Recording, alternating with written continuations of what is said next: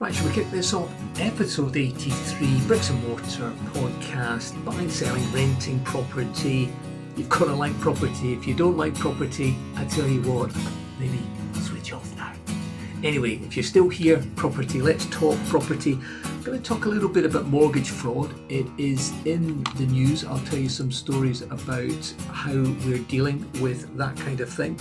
Market, we'll talk about the market. We'll talk about a 24 hour mortgage that we got for our client and day one mortgages being banned from Facebook.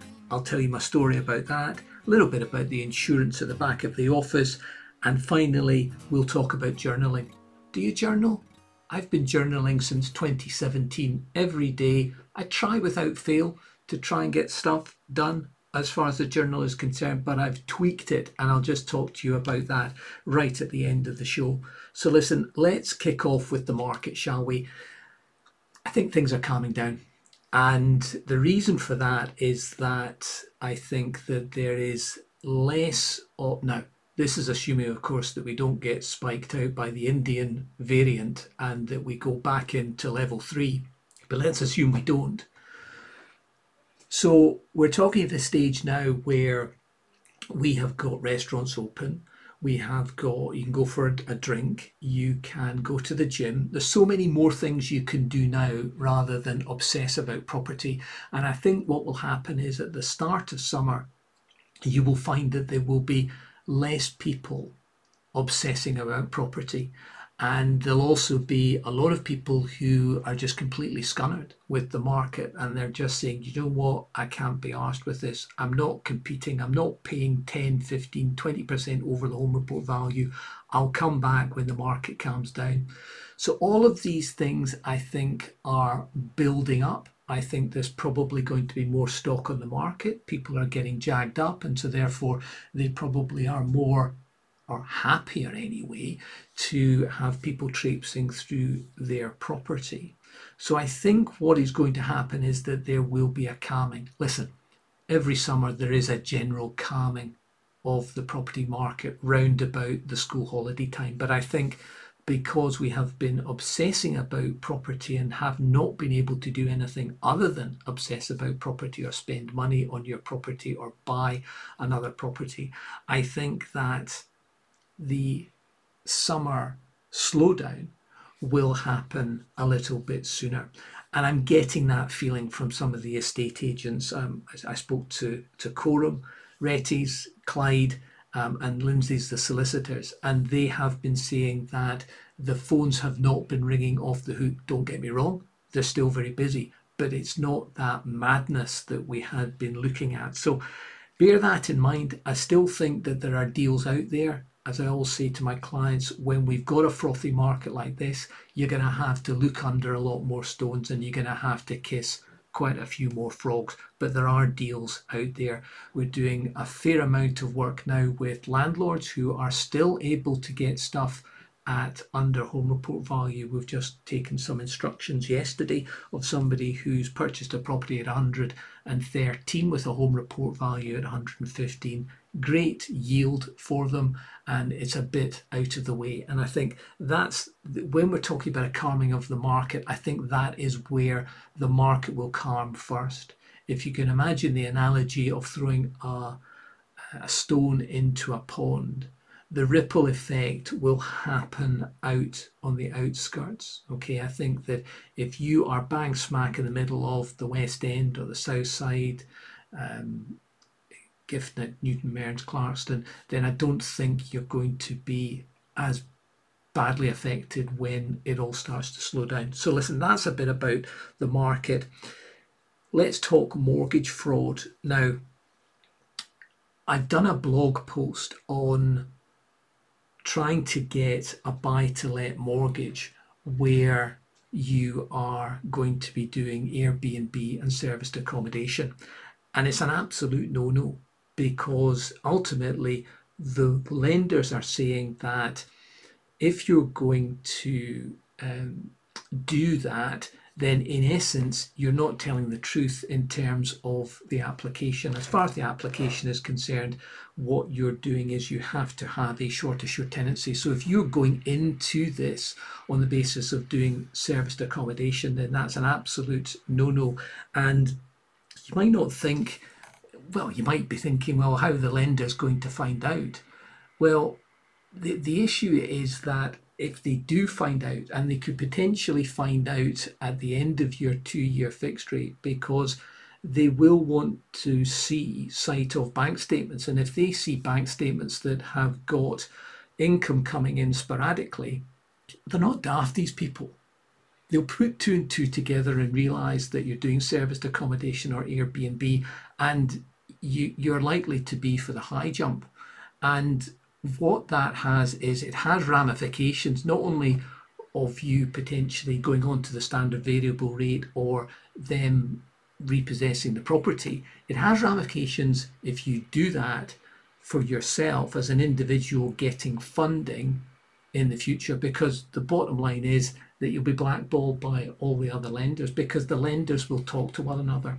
I'll tell you a story about it's not necessarily to do with serviced accommodation, but it was to do with somebody who had said that they had wanted it was either a residential mortgage or a buy to let mortgage, but in essence, what they were doing and continuing to do on a regular basis was they were getting a mortgage um, to buy a property that was a bit run down.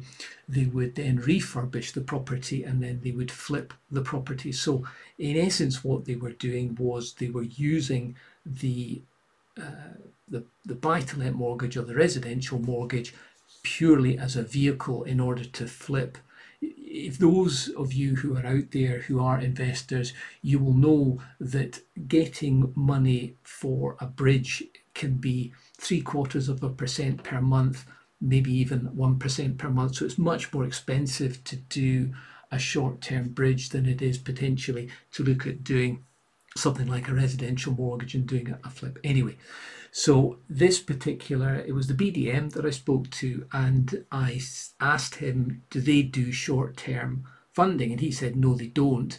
And I asked him the question. I said, well, surely you will come across people who you know are doing short-term funding, um, but they're saying that they're not. And he told me a story of where uh, they had done an investigation on this particular uh, client, and they had then uh, asked this particular lender had gone back to other lenders using the name of the broker and it was clear that there was a chain of events that had happened on numerous occasions that it, they then put two and two together and, and clearly found that not only the broker but this particular client was committing fraud and uh, what they were saying is that they were lying in the application on the basis that they had said they knew from the start that they were only going to be flipping this property. So when they were putting in the application that they were wanting a 25 year term, it was just lies.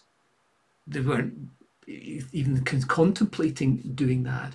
So it was the fact that they had this plan and they had done it many times before that that was one of the main reasons why they ended up uh, going for the going for the high, the, the high jump. So, uh, and of course, there's ramifications because what ends up happening is that that particular client is then blackballed by all of the other lenders, and they're going to find it very, very difficult to get any credit in the future but it also has ramifications for the broker because the broker's neck is in the noose. And if he has been seen to be colluding with that particular client, then he'll lose his job. He'll probably get struck off. So, you know, there, there are ramifications with regards to this kind of thing.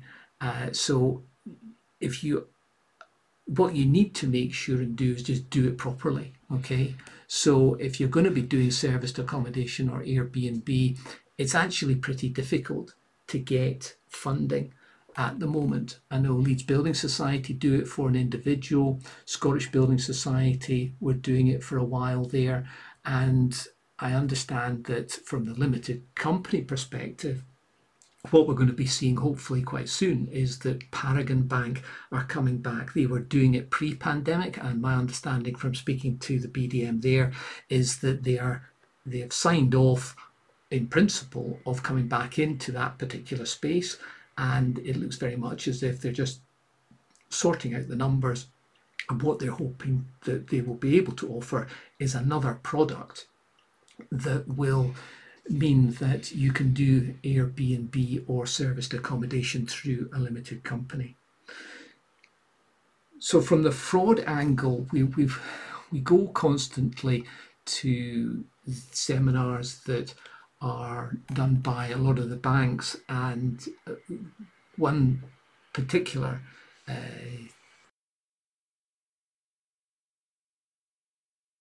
from time to time we get information from banks, building societies, and we got one recently in connection with the financial crime update, and it was quite eye opening as to what the tricks are that clients will use in order to commit mortgage fraud. And the, the network that we're part of, TMA, come up with a document that said that income and employment fraud is still currently the number one fraud type uh, and generally, it's often connected to inflated or secondary incomes, which are supported by false documentation. And it's the false documentation that we've, as brokers, have got to make sure that we cast a really close eye on in order to try and detect the fraud. So there's various checks that we will use. Uh, for example, new employments or those clients working in a family business, we've just got to be very wary of that the nightmare scenario is that the client comes to you and they say, How much do I need to be earning? Or will the lenders look at Companies House? These kind of questions that clients put to brokers are absolute red flags. I mean, nobody should be going to a broker and saying, unless you are somebody who owns a company and you have got some flexibility as far as dividend income is concerned. But even then, with mortgages for limited company directors on shareholders, the information that you need is over a two year period. So if somebody comes to me and says, How much do I need to be earning? I'm thinking, Ho oh, oh, ho, watch out here. That's not that's not quite right. We're analysing bank statements uh, we've got to do that so closely to confirm that the salary credits match the income noted in the payslips. We consider P60s for employed clients, requesting the last P60, and we'll even go back and, and ask for the previous year's P60 as well. Payslips, well, everybody knows all you need is three payslips, um, and certainly you hear stories where people are saying, well, how many months do I have to show a pay increase for? And the inference obviously is, well, I can show that pay increase for three months and then my employer will stop paying me that amount of money. Again, what we're looking at doing here is going back past the three months. Really, it's all about due diligence from a broker's perspective. Sometimes we consider telephoning the employer just to confirm that they actually are employed We'll check the employer's website. We'll also use online tax calculators to check that the income tax has been deducted at the correct rate. There's lots of things that we need to do just to make sure that we are acting for somebody who is absolutely kosher. We look for errors in income documents or changes in the format. This is really, really important. We check the documentation that's supplied for outgoings and other incomes such as child benefit, working tax credits. And what we've got to do is satisfy ourselves that it's appropriate for the client to receive these based on the information that we've been supplied. I mentioned Companies House earlier. We always look at Companies House just to get some further clarification on the self employed nature of the client's business. And then sometimes what we'll also do is, is check with the estate agency to confirm on what basis the property is being marketed. It's difficult for people, I understand that, but you've got to play by the rules. One of the things that we're finding is the bounce back loans, and you cannot use the bounce back loan scheme, the BBLS, which provides financial support to businesses, you, you cannot use that as the deposit. I mean, that will be that's one of the things that the lenders will look at. They will look to see whether your business has been affected by COVID, and they will also look to see where that deposit has come from. So just be aware that the bounce back loan scheme, you can't use that for a deposit.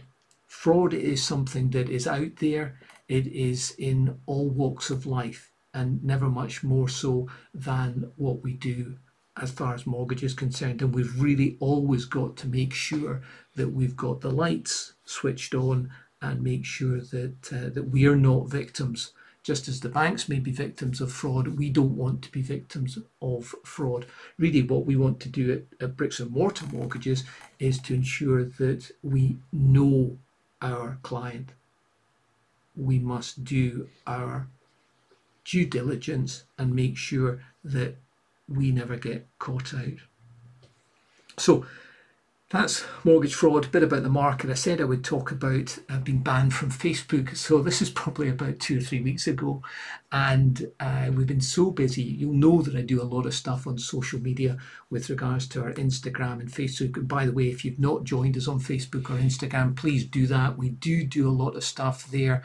We do lots of great videos and a lot of good insight into the mortgage market.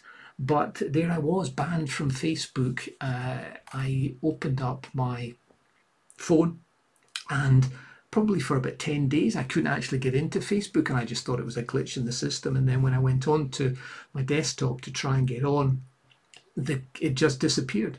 No rhyme, no reason. I don't think I had done anything wrong, but clearly the gods at Facebook thought that I had, had done something. And I don't know if you've ever being kicked off of Facebook, it is a nightmare to try and get back on. So there is a system which you can use in which you can appeal, but I tried to appeal and they said that they would not accept my appeal because they claimed that I had not appealed within a 30 day limit, which was just a nonsense because I had maximum period of time was 10 days, no more than that uh, when I found out that I'd been kicked off of Facebook.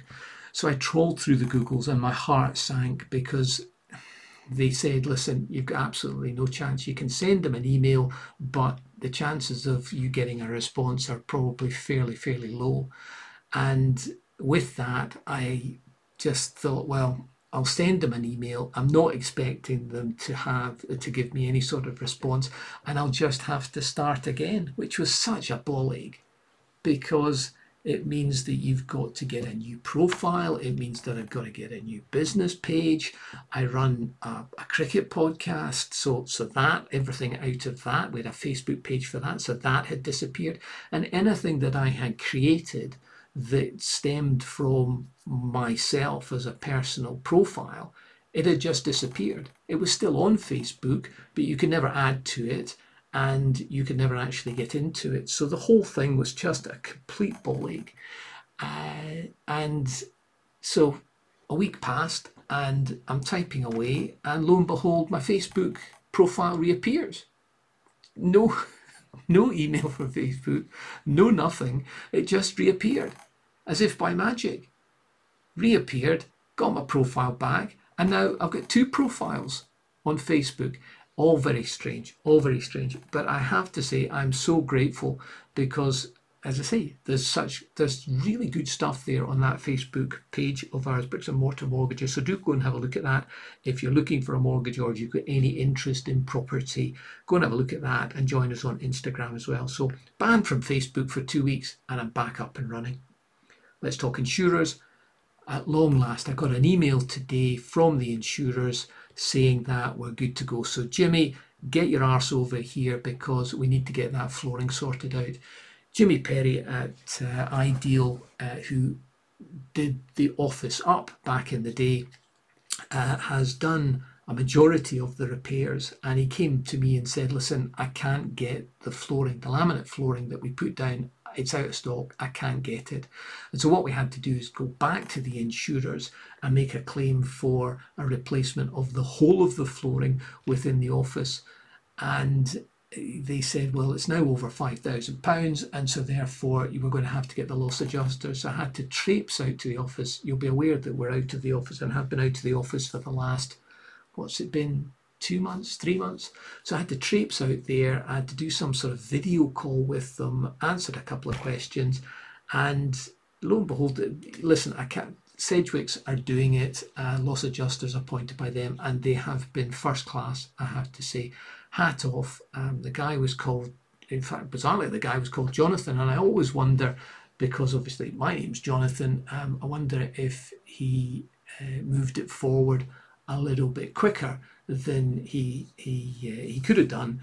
Uh, just because I had the same name, these things don't laugh. These things it it does it does work um, from from time to time, and it looks very much as if it's, it's worked there. So, Jimmy, get your arse over here because we need to get that flooring done. We need to get back in the office. I'm I'm sick and fed up working from home, and I just I need to get back in into the office. I don't know if, if I'm probably preaching to the choir here, but there will be a lot of you will clearly be working from home. And what I find most difficult is that it is very difficult to shut off at the end of the day.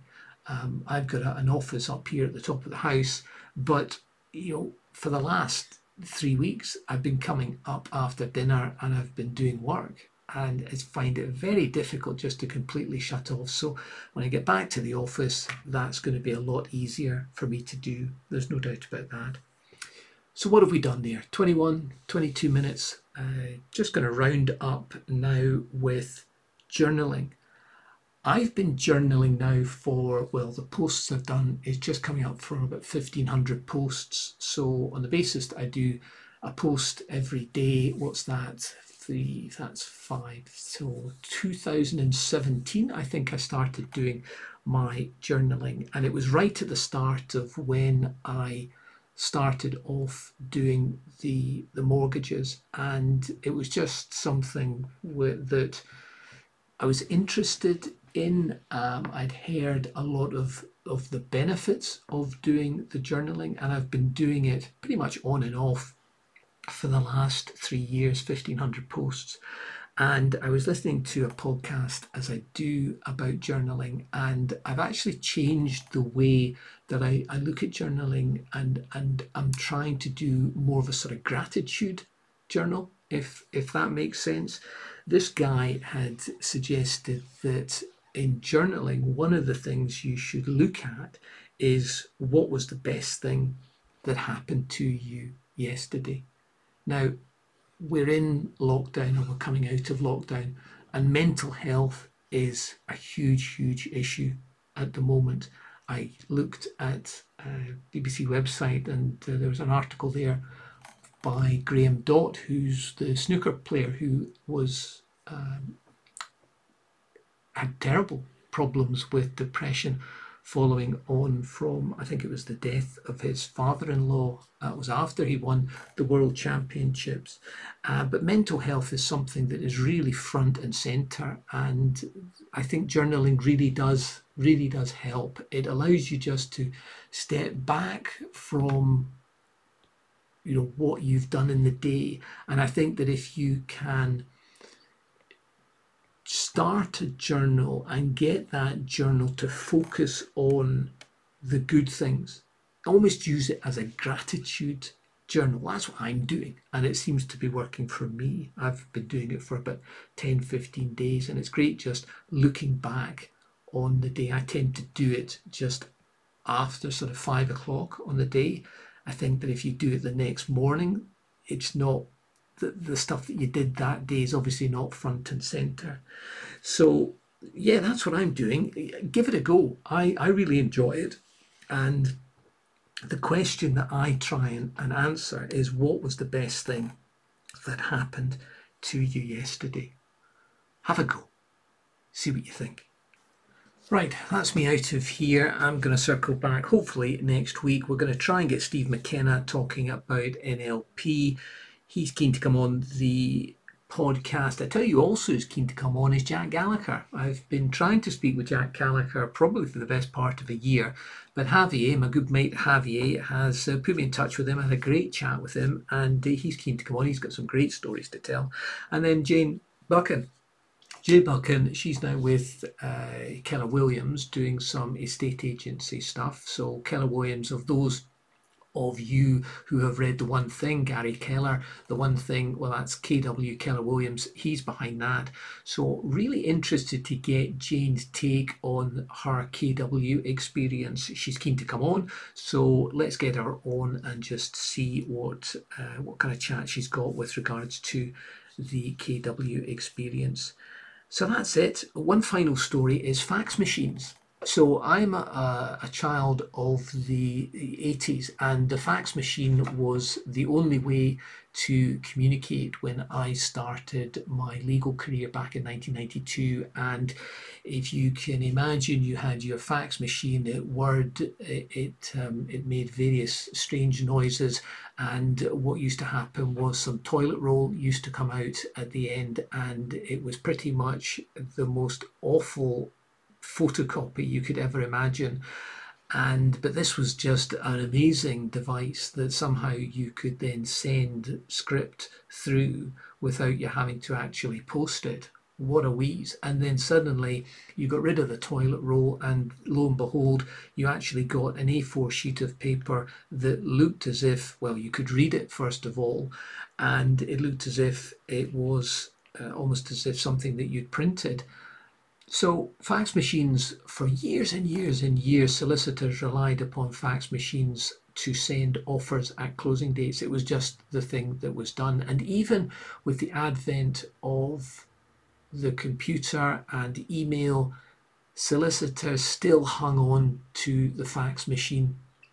And I was doing an offer uh, sending it out to Pacitti Jones. And for some straight, I don't know why I asked this, but I asked them for the fax machine, the, the fax number. Now, I've not asked a solicitor for years about um, a fax number. I, I can't honestly remember, maybe five, six, seven years.